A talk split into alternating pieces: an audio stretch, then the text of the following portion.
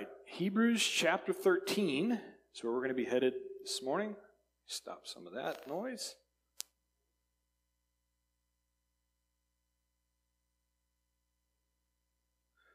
Turned me off.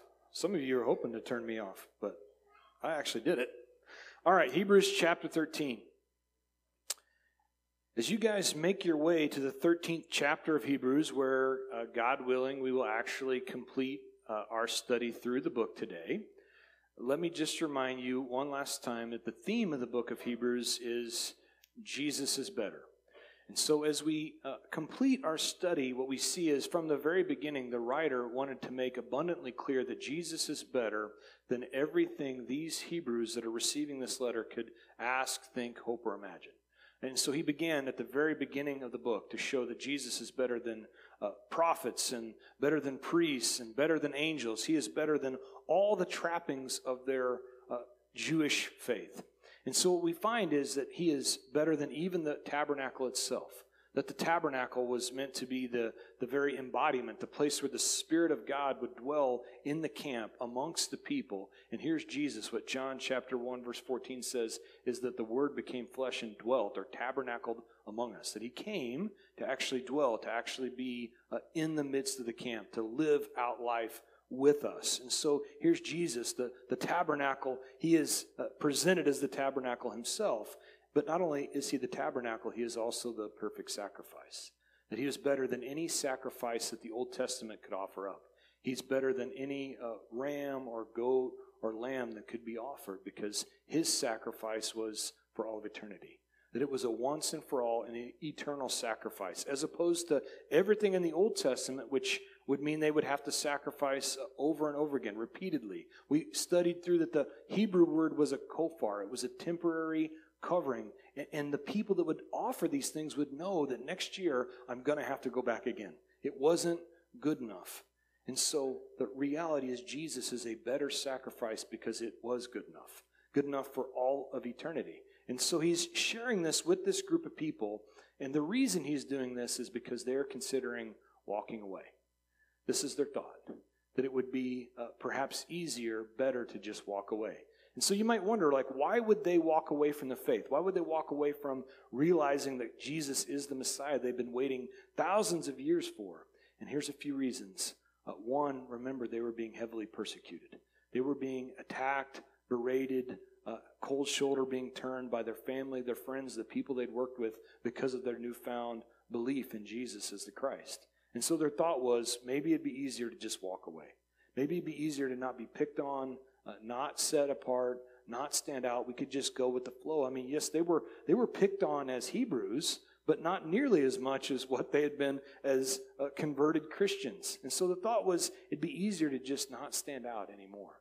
And so he wants to provide encouragement to them. The second reason that they were considering turning back was uh, to religion and to law is something that is hard for us to grasp, but the reality is the law is always appealing to the flesh that the law and abiding by the law to, to, uh, to form my life to where it can adhere to the law is appealing to my flesh because there's this idea that I can do it on my own. Am I having a really bad humming sound that I'm also hearing? Okay. So just making sure it's not me, it's not you. You don't have to adjust your hearing aid. Don't adjust the bell tone. Jerry's going to help me out. So now we're just gonna. I'm just gonna sing uh, rap songs from the 1980s for you. This is a story all about how my life got flipped, turned upside down. But let me take a minute, just sit right there. I'll tell you how I became the prince of a town called Bel Air. All right, so I'll just go through the whole thing. Uh, no, nobody's into that. Hey, I already sound better. Thank you. The rapping worked. Thank you, Will Smith and Jerry Thomason, for the help.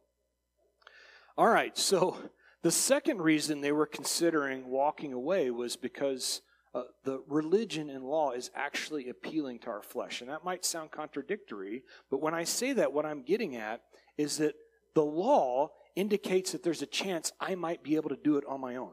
That if I work hard enough, if I put enough effort in, that I would be able to actually stand before the true and living God. And God, knowing this in our selfish hearts, He said, All right, if you want to live by the law, if you want to do it on your own, I'll give you a few commandments. In fact, 613 in the law of Moses. And if you can just stick to 613 commands by the power of your flesh, you can stand before a holy God. But the reality that we know, as well as these Hebrews knew, is uh, we can't even keep the top 10 list. We don't stand a chance of being able to actually uh, craft our lives to where it could be formed to the law of Moses. And so the law was perfect at what God set it out to do, and that was prove that we need a Savior. It was perfect in pointing uh, out to us that we can't do it on our own. So as we try, as we try to manipulate our lives and try to somehow be good enough for God, to be accepted by God, what we find is we fall woefully short every single time.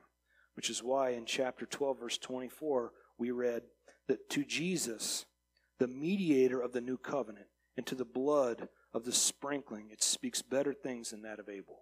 The blood of Abel spoke of judgment and justice, where the blood of Jesus speaks of mercy and grace. And we need a mediator. We need one to stand between us and the true and living God. This is Jesus Christ the righteous, the new covenant, his promise. Now, finally, the thing that was tripping up these Hebrews is that they could see the temple. That the temple was something they could physically see. The sacrificial system was something they could see it taking place. The incense, when they would be there in the courtyard, they could see the prayers going up. And so they would go, you know what? We can understand this because we can see it. But the thing is, um, faith is something that we cannot see, which is always a struggle. They put their faith, their hope in the temple because they could see the temple. But what Jesus wanted to encourage them to do, what the writer wanted to emphasize is we need to put our faith in things that are not visible because those are the things of God. And yet we can see the fruit of the things that are not visible. We can see the fruit of our faith playing out in people's lives. But what's uh, what's just as impactful to that is he wanted to encourage them not to put their faith in a temple, because what you guys know is historically, in just six years after this letter is written, the thing that they put their faith in, the temple that they loved so much, it was completely obliterated. It was wiped out. Not one stone left upon another, exactly what the Christ said was going to happen.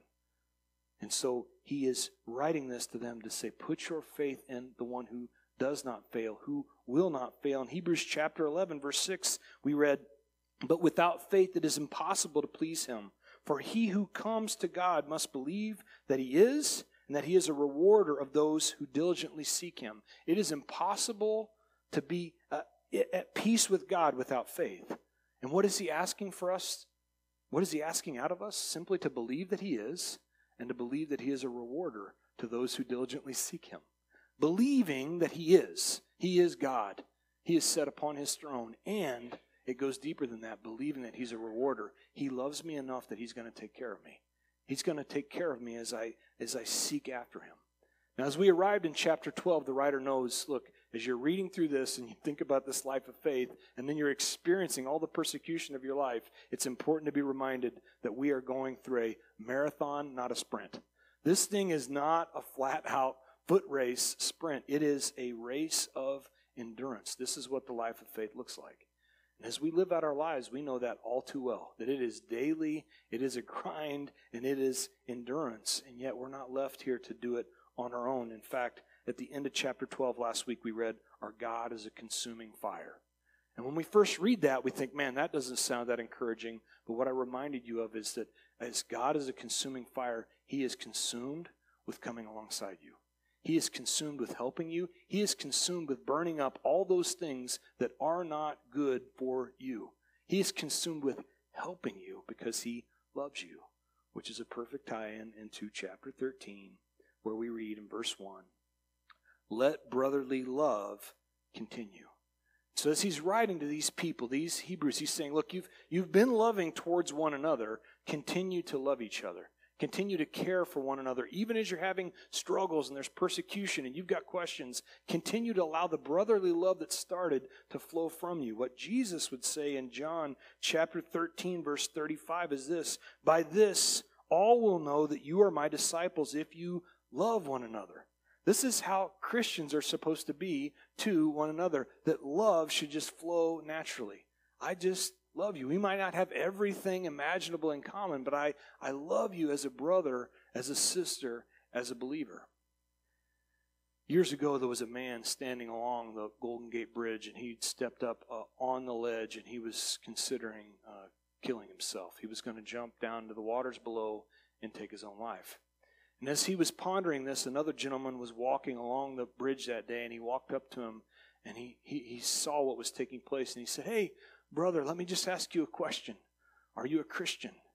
And so the man stepped down from the ledge and he wiped his, the tears from his eyes, and he said, Yes.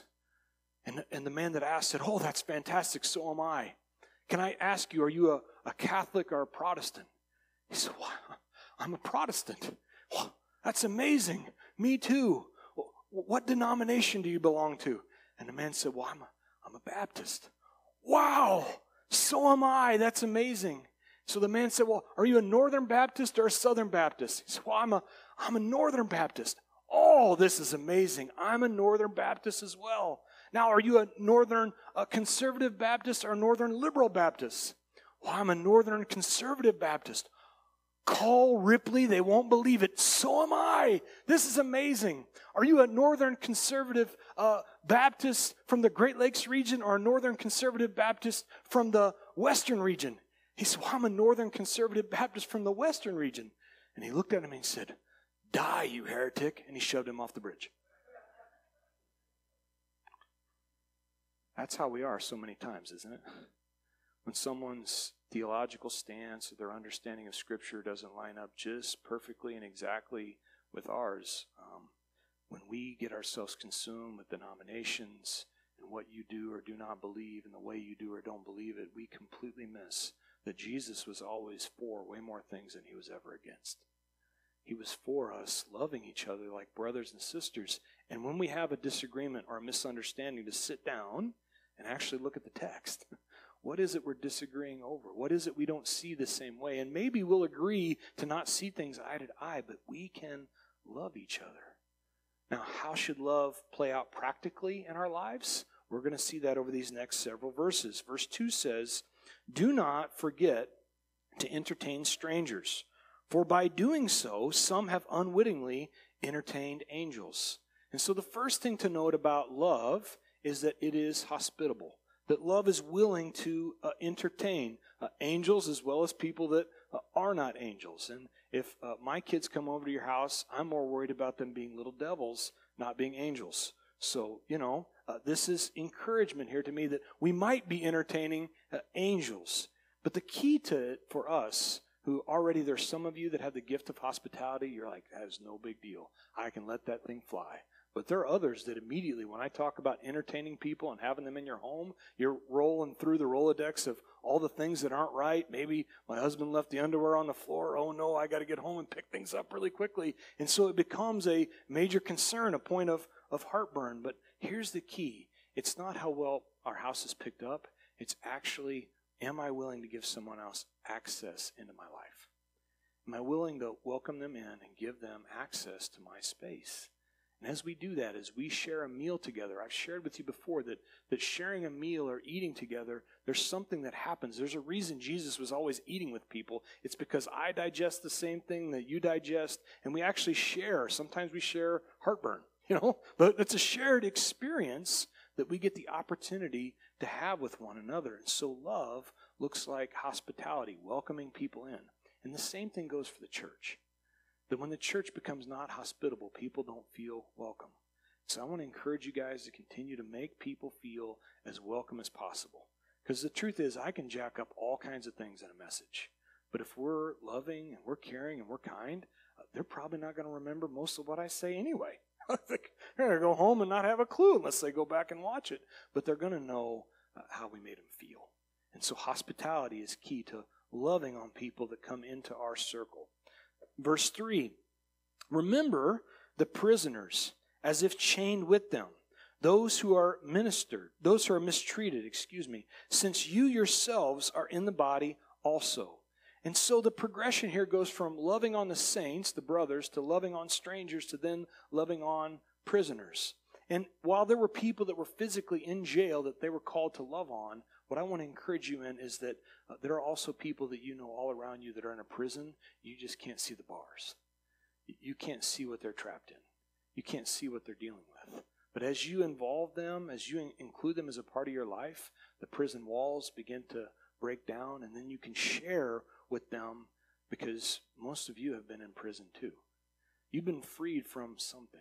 There's something, maybe it's addiction, maybe it's anger, maybe it's relationships have been broken that you've seen mended back together. And as you share with someone, you can have empathy for them in that spot because you know what it was like to be in the body, to be a prisoner as well. The other thing I want to note about verse 3 is that we are called to remember that we are enchained as if chained with them. You know what being chained to someone means? You are in proximity. You're not chained from halfway around the world, you're chained next to them. You can be in community with them. It's allowing them to be close to you, which means getting involved, which means sometimes it's messy. Scripture tells us that where there's no oxen, the stall is clean. What, what that means is no work is getting done when you've got a clean stall. So there are times where you have to get in where there's ox poop. You might get a little bit on your shoes, but that's what it looks like to be involved in someone's life. And, and work gets done when that happens. The other thing to note is when you're chained next to someone, when they're sharing with you what is closest to them, is not um, this thing right here. It's these two things. God gave us two of these and one of these for a reason. It's been suggested uh, that we should use them in proportion to one another. Two to one. Do way more listening than you do speaking. And I think that helps because often we're concerned if I get involved, if I'm sharing with someone, I don't know if I have the right words to say. And what I want to encourage you is often people don't need you to share the right words, they just need you to listen. They just need you to be a listening ear that is empathetic, that is caring, and it just listens to what they have to say. That's what love looks like for those who are suffering. Now, verse 4 Marriage is honorable among all, and the bed undefiled, but fornicators and adulterers uh, God will judge. And so the next way we see love play out is love clings to a spouse. Now, this seems like an odd place to throw in marriage, including uh, fornication and defilement, but here's the thing uh, likely there were doctrines floating all around the church that contradicted God's idea of marriage. Not that we've ever heard any of those kind of things before, right? But, but this is the point that marriage was being questioned. That perhaps marriage wasn't necessary at all. That, that it's best for us to just uh, operate life alone, that there's no need to be married. If you're in ministry, marriage is just going to slow you down. A wife, kids are just going to slow you down. So don't get married, is what one camp would say. The other camp would say, the ones that tended to be more uh, Greek and Roman, would say, What's the point of marriage? Just go out and enjoy yourselves. These bodies, it's all going to go away anyway, so just have a good time. Let it rip, tater chip. And so these were the two uh, contradictory ideas that were now affecting the church and what uh, the writer of the Hebrews wants to make clear is that marriage is, throughout Scripture, always one of the most clear pictures we have between the relationship of Jesus and his bride. It is a picture of how he loves us and cares for us. And so, what Satan wants to do, because if you discredit the messenger, you can discredit the message, is he wants to disrupt and attack God's picture of his love for the church. This is why marriage is constantly under attack. And so, uh, what Satan also wants to do is continue to uh, attack the word sex. Right there, I said it in the message. Now we can all be uncomfortable. But here's the deal He wants us to either treat sex like it's something completely taboo that should never be talked about. By the way, just so you know, uh, God isn't opposed to sex, He created it. And the truth is, if not for sex, none of you are going to be here right now. So it's not a bad thing, right? But it's meant to be enjoyed in the construct of a marriage. This is God's idea of what it should look like in a life. So Satan wants to either make it so taboo we don't talk about it, or he wants to devalue it to a point that it no longer has any importance whatsoever. And who cares who you sleep with? That's the idea. And what the writer is trying to communicate here is in a loving marriage relationship, uh, it will look like a true love. It will be a picture of Christ and the church. But for fornicators and adulterers, God will judge, is what he says. And what happens is, anytime that relationship is at all affected or defiled, there are always consequences. Oftentimes, the consequences look like um, the little ones all around us. They didn't have anything to do with much of what we allowed to take place in our lives, and yet they're the ones most affected by it. And so, the encouragement here is to live in this marriage union uh, without defilement. Now, he goes on to verse 5 and says, Let your conduct be without covetousness. Be content with such things as you have, for he himself has said, I will never leave you nor forsake you. So, verse 6, we may boldly say, The Lord is my helper. I will not fear. What can man do to me? And so, following up this whole command to be satisfied with what you have in your own marriage, he transitions now to let your conduct be without covetousness. Love brings about satisfaction. Mick Jagger was looking for satisfaction. He couldn't find no satisfaction, but here it is, right here in Scripture. It's found in the loving relationship we have with the Lord Jesus. To covet means to want something that someone else has, to want something that is not ours. And the danger zone behind being covetous is what you're really saying is if God is the provider of all things, uh, God, I'm not satisfied with what you provided for me. It's not good enough. It's like getting your kids a Christmas gift on Christmas Day and they open it up and they go, yeah, not for me. That's not good enough for me. How would that make you feel? The Lord feels similarly to that. And so the, the encouragement here is for us to trust Him, to trust that He will do for us what we need, that He will provide. 1 Timothy chapter 6, verse 6 says that godliness with contentment is great gain. To be godly, to be content with what the Lord has given us, that actually makes us wealthy. That makes us rich beyond all imagination because I can trust Him that He's going to only give me good things. And He's going to provide for me every time I need some kind of provision. He's going to meet my needs. And the encouragement here is that He will never leave you nor forsake you. For you English majors, if you read the Greek, um, that is a double negative. And what it means is that he will never, ever, no, not, never leave you or forsake you. He is re emphasizing the fact that he will not leave, he will not forsake, he will continually be by our side. As David was pondering this in Psalm 37, here's what David would write, verse 25 I have been young, and now I'm old, and yet I have not seen the righteous forsaken, nor his descendants begging for bread. I've been young, I've been old. I've never seen in my life the righteous uh, forsaken. I've never seen one of his, the righteous descendants, begging for bread. Over and over again, as parents, we worry about what am I going to leave my kids? What is their inheritance going to look like? What am I going to pass on to them? What David says is, as we are more and more righteous, we actually pass on to them the bread of life. That's the encouragement here. That's the greatest inheritance anyone could ever receive. And so it's a matter of do I trust him or not? Now, all that sounds fantastic. How in the world do I get there? Verse 7 as we continue. Remember those who rule over you. You have who have spoken the word of God to you, whose faith follow considering the outcome of their conduct. Love is seen displayed in submission.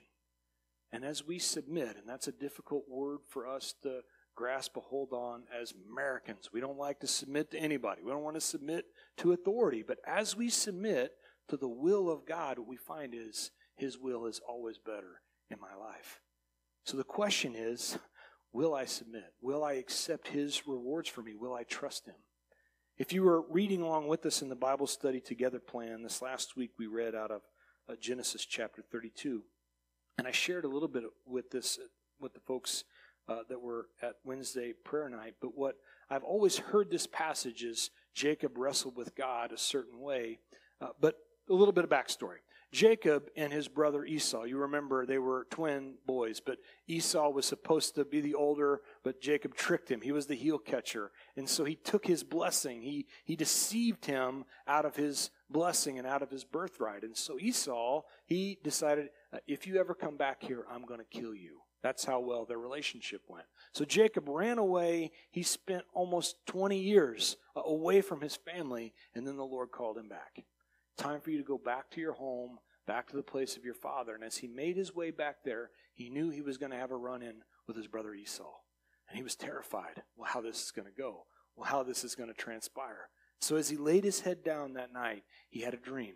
And the Lord came to him in a vision, and he began to wrestle with God. He wrestled and he wrestled all through the evening with God as this day was in front of him and what it's going to look like. And as he was wrestling with God and it was getting ready to be morning, the Lord actually touched his hip and it dislocated his hip. And so now he's got a, a, dislocated hip, but he's refusing to let go of God. And what he says is, Would you please bless me? I won't let you go unless you bless me. And the Lord says to him, What is your name? And, and he responds, Jacob, which is heel catcher. And he said, Your name shall no longer be Jacob, but Israel. For you have struggled with God and men and have prevailed. No longer shall you be called heel catcher but your name from this point forward shall be ruled by God, governed by God.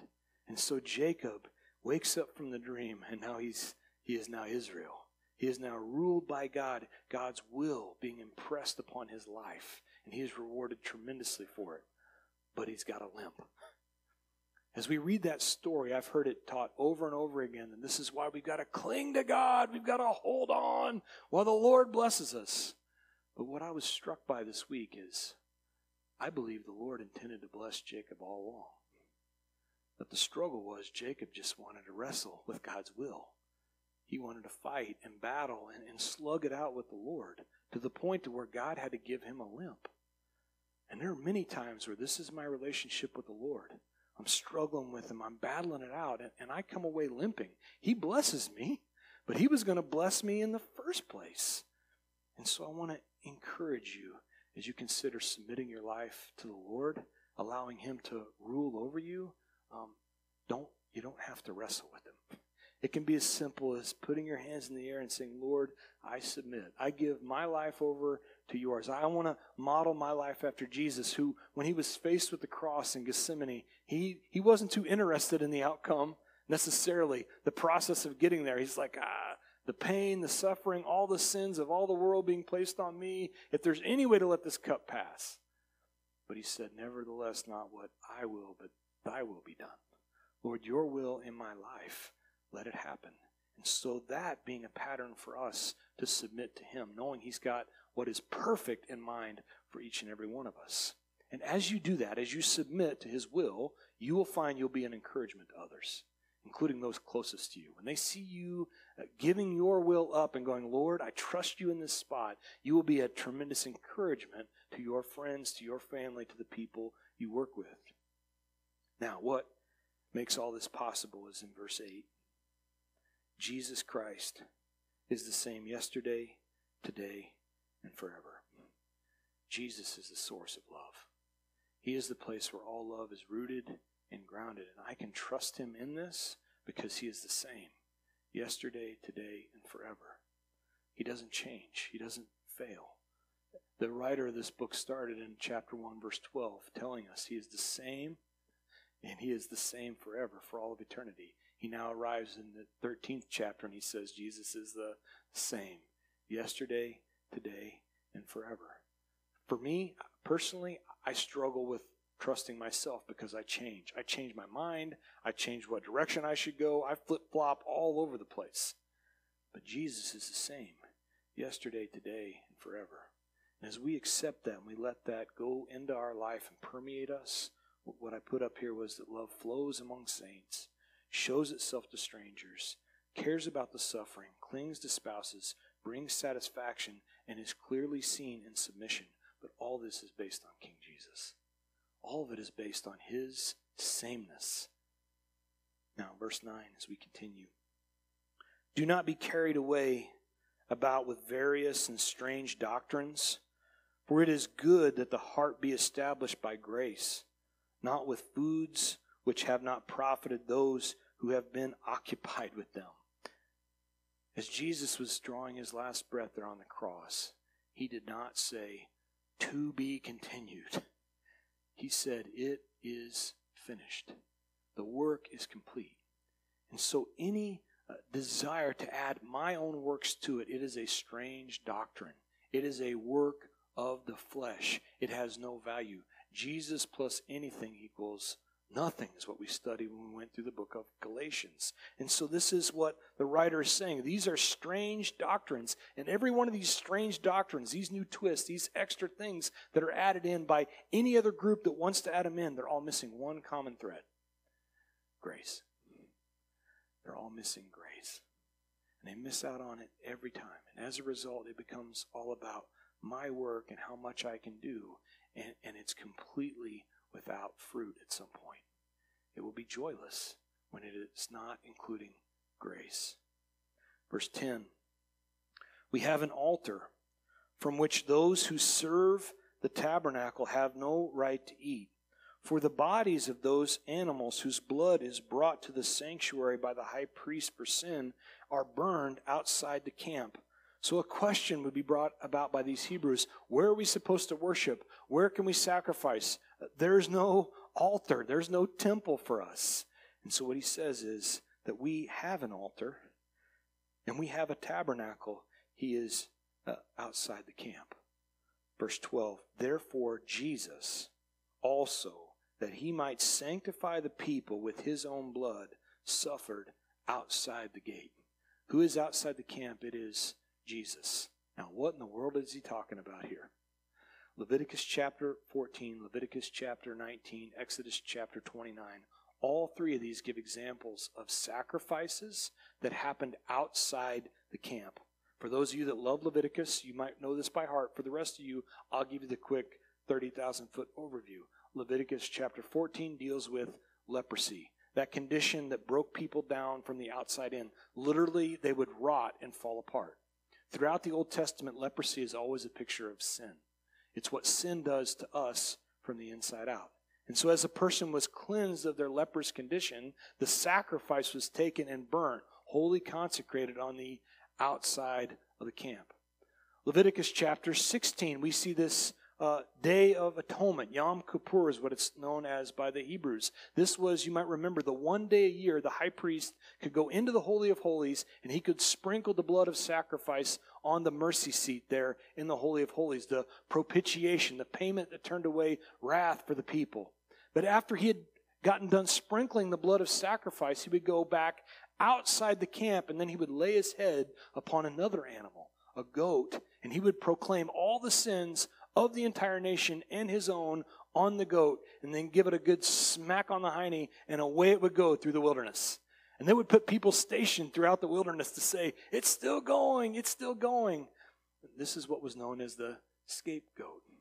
All the sins of the people being ran off away outside the camp as far as the eye could see, never to be remembered again. Finally, Exodus chapter 29. Here we see Aaron and the high priests they were getting ready to be commissioned into a priestly service, to be able to go and do the work of God amongst the people. And yet, as they were being cleansed, as they were being consecrated, they were told to take these portions of the offering, take them, you got it, outside the camp to be completely burnt up as they were being commissioned into being high priests. Okay, what does that have to do with me this morning? 1 Peter chapter 2 verse 9. But you are a chosen generation, a royal priesthood, a holy nation, his own special people, that you may proclaim the praises of him who called you out of the darkness and into his marvelous light. You, as a believer in Christ, have been called to be a royal priesthood, his own special people, to be set apart to minister to those people on the highways and the byways, those that you come into contact with to share with them how he brought you out of the darkness into the marvelous light. You are called to be a priest.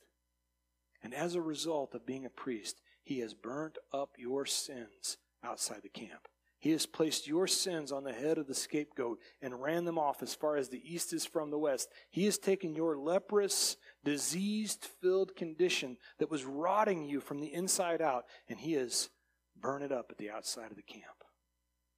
Jesus the Christ was crucified outside the camp, outside the city walls of Jerusalem. There's a, a picture of it up on the screen. It's called Golgotha, the place of the skull. It was a place where they would uh, mine out huge rocks, perhaps even the rocks, the stones used in the temple itself. And as a result of the mining, it looks like the face of a skull, but it was positioned directly outside of the gate of the city, where the Romans would crucify people here so anyone coming into town would know what it looked like to go against Rome. They would see people hanging on the cross and go, Man, I don't want to mess with Rome. But what I love about this is these Romans, these pagans, had no idea they were fulfilling prophecy. They were fulfilling the very word of God as Jesus was meant to be crucified outside the camp to cure us of our sin condition, to be our sin offering, completely consecrated, completely given for your and my behalf. Verse 13, as we continue. Therefore, let us go forth to him outside the camp, bearing his reproach. Uh, reproach. What Jesus would say is, Take up your cross and follow me. Go outside the camp. Leave rules and tradition and, and formalized religion behind instead of being concerned with all the things you can see and touch and taste. What Paul says in 2 Corinthians 5 7 is that we walk by faith, not by sight. We are called to walk by faith, to put our trust in Him, to go outside the camp to take up our cross. How can we have this kind of confidence? Well, verse 14 says, For here we have no continuing city, but we seek the one to come. What Abraham said in chapter 11 was that he was looking forward to a, a place built not with human hands, but built by God. He was looking for a heavenly city, the heavenly Jerusalem, that all that this life had to offer, it's not good enough. But what the Lord has to offer are heavenly places, as we're positioned with Him at the right hand of the Father, seated in those heavenly places. Beautiful promise. Verse 15 Therefore, by Him, let us continually offer the sacrifice of praise to God, that is the fruit of our lips, giving thanks to His name. So, what in the world does God want from me? What is He looking for from me? Here's the thing He's not looking for your works, He's looking for your worship, thankfulness. Lord, thank you for what you've done for me. Praise, the praise that comes off our lips.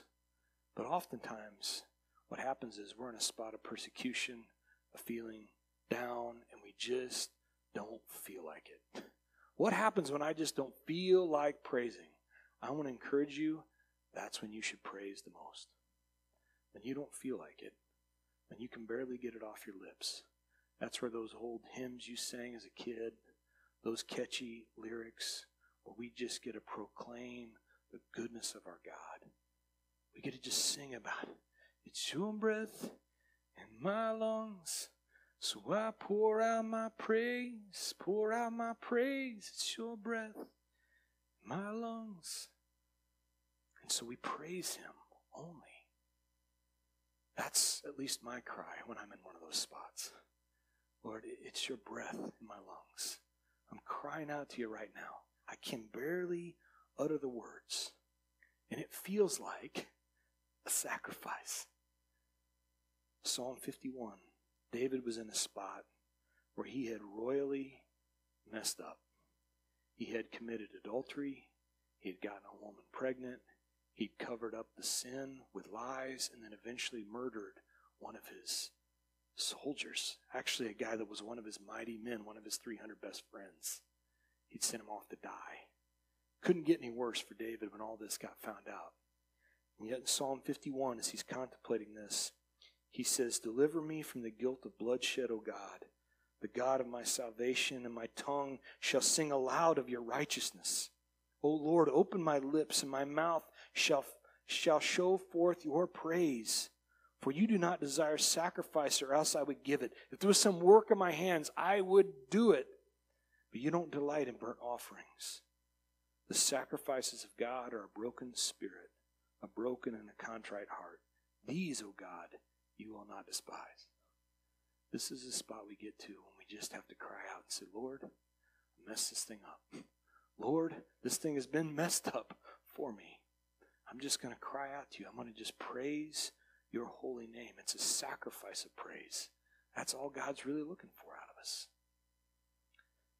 As we continue in verse 16.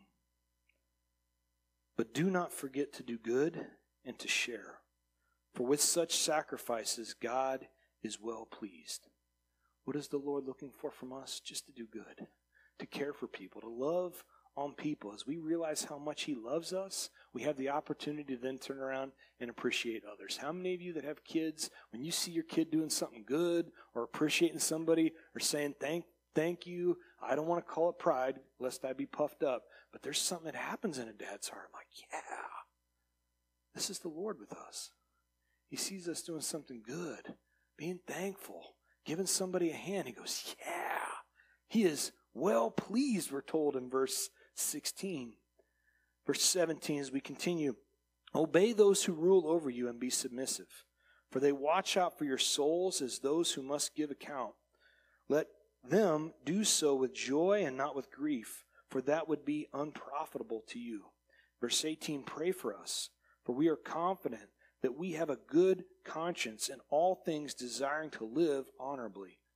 But I especially urge you to do this, that I may be restored to you sooner. And here he's talking about leadership in the church. And what he says is that you should be encouraged to submit to such authority. As I share that, I want to make it perfectly clear that Scripture also makes it plain in 1 Peter chapter 5 verse 3 that as you submit to authority, that authority should not be lorded over you. It shouldn't be held over you or to beat you. And if you've ever been in that spot with authority, I'm sorry. Truly I am. But authority that is kind and gentle and caring and loving is easy to submit to.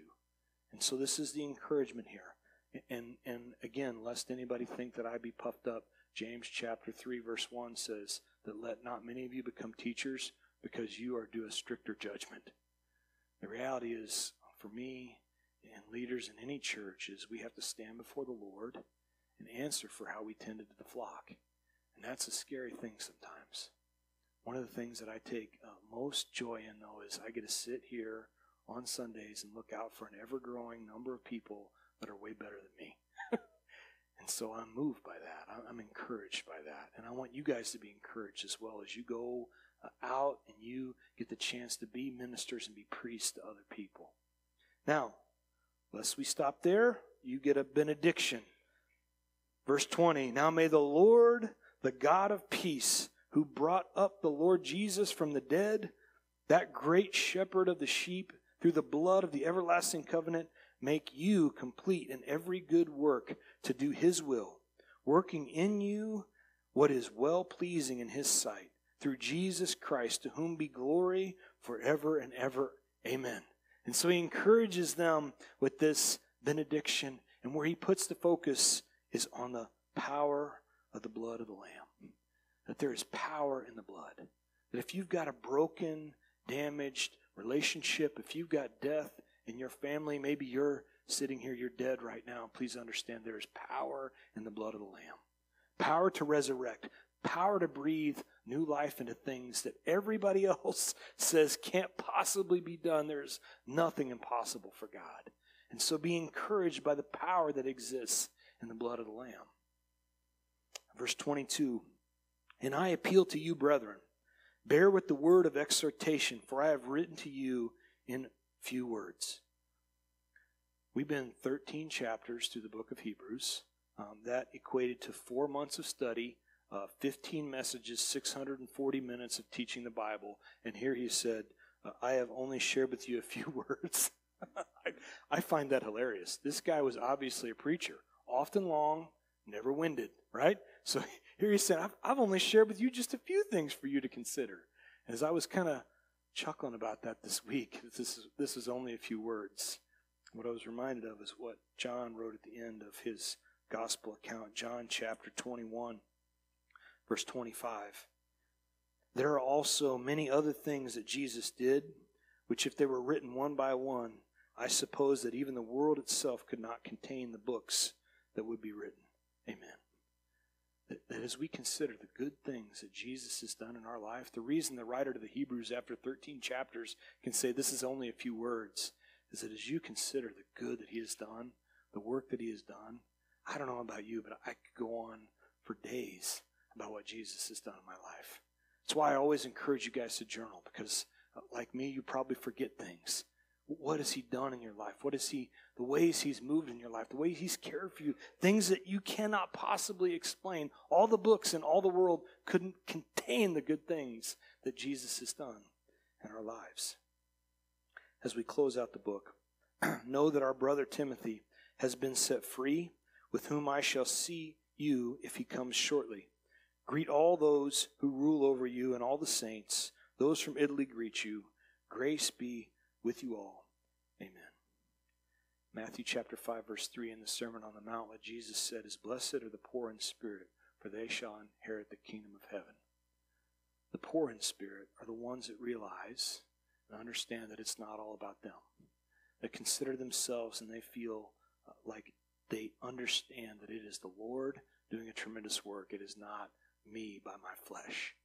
Because for me and my flesh, uh, my motives are often mixed. My fleshly desires get the thing all confused, and, and often I want control. But when, uh, when we are humble, we are poor in spirit, we realize it is all about Him. What we'll realize and understand is that we must have, we must needs grace.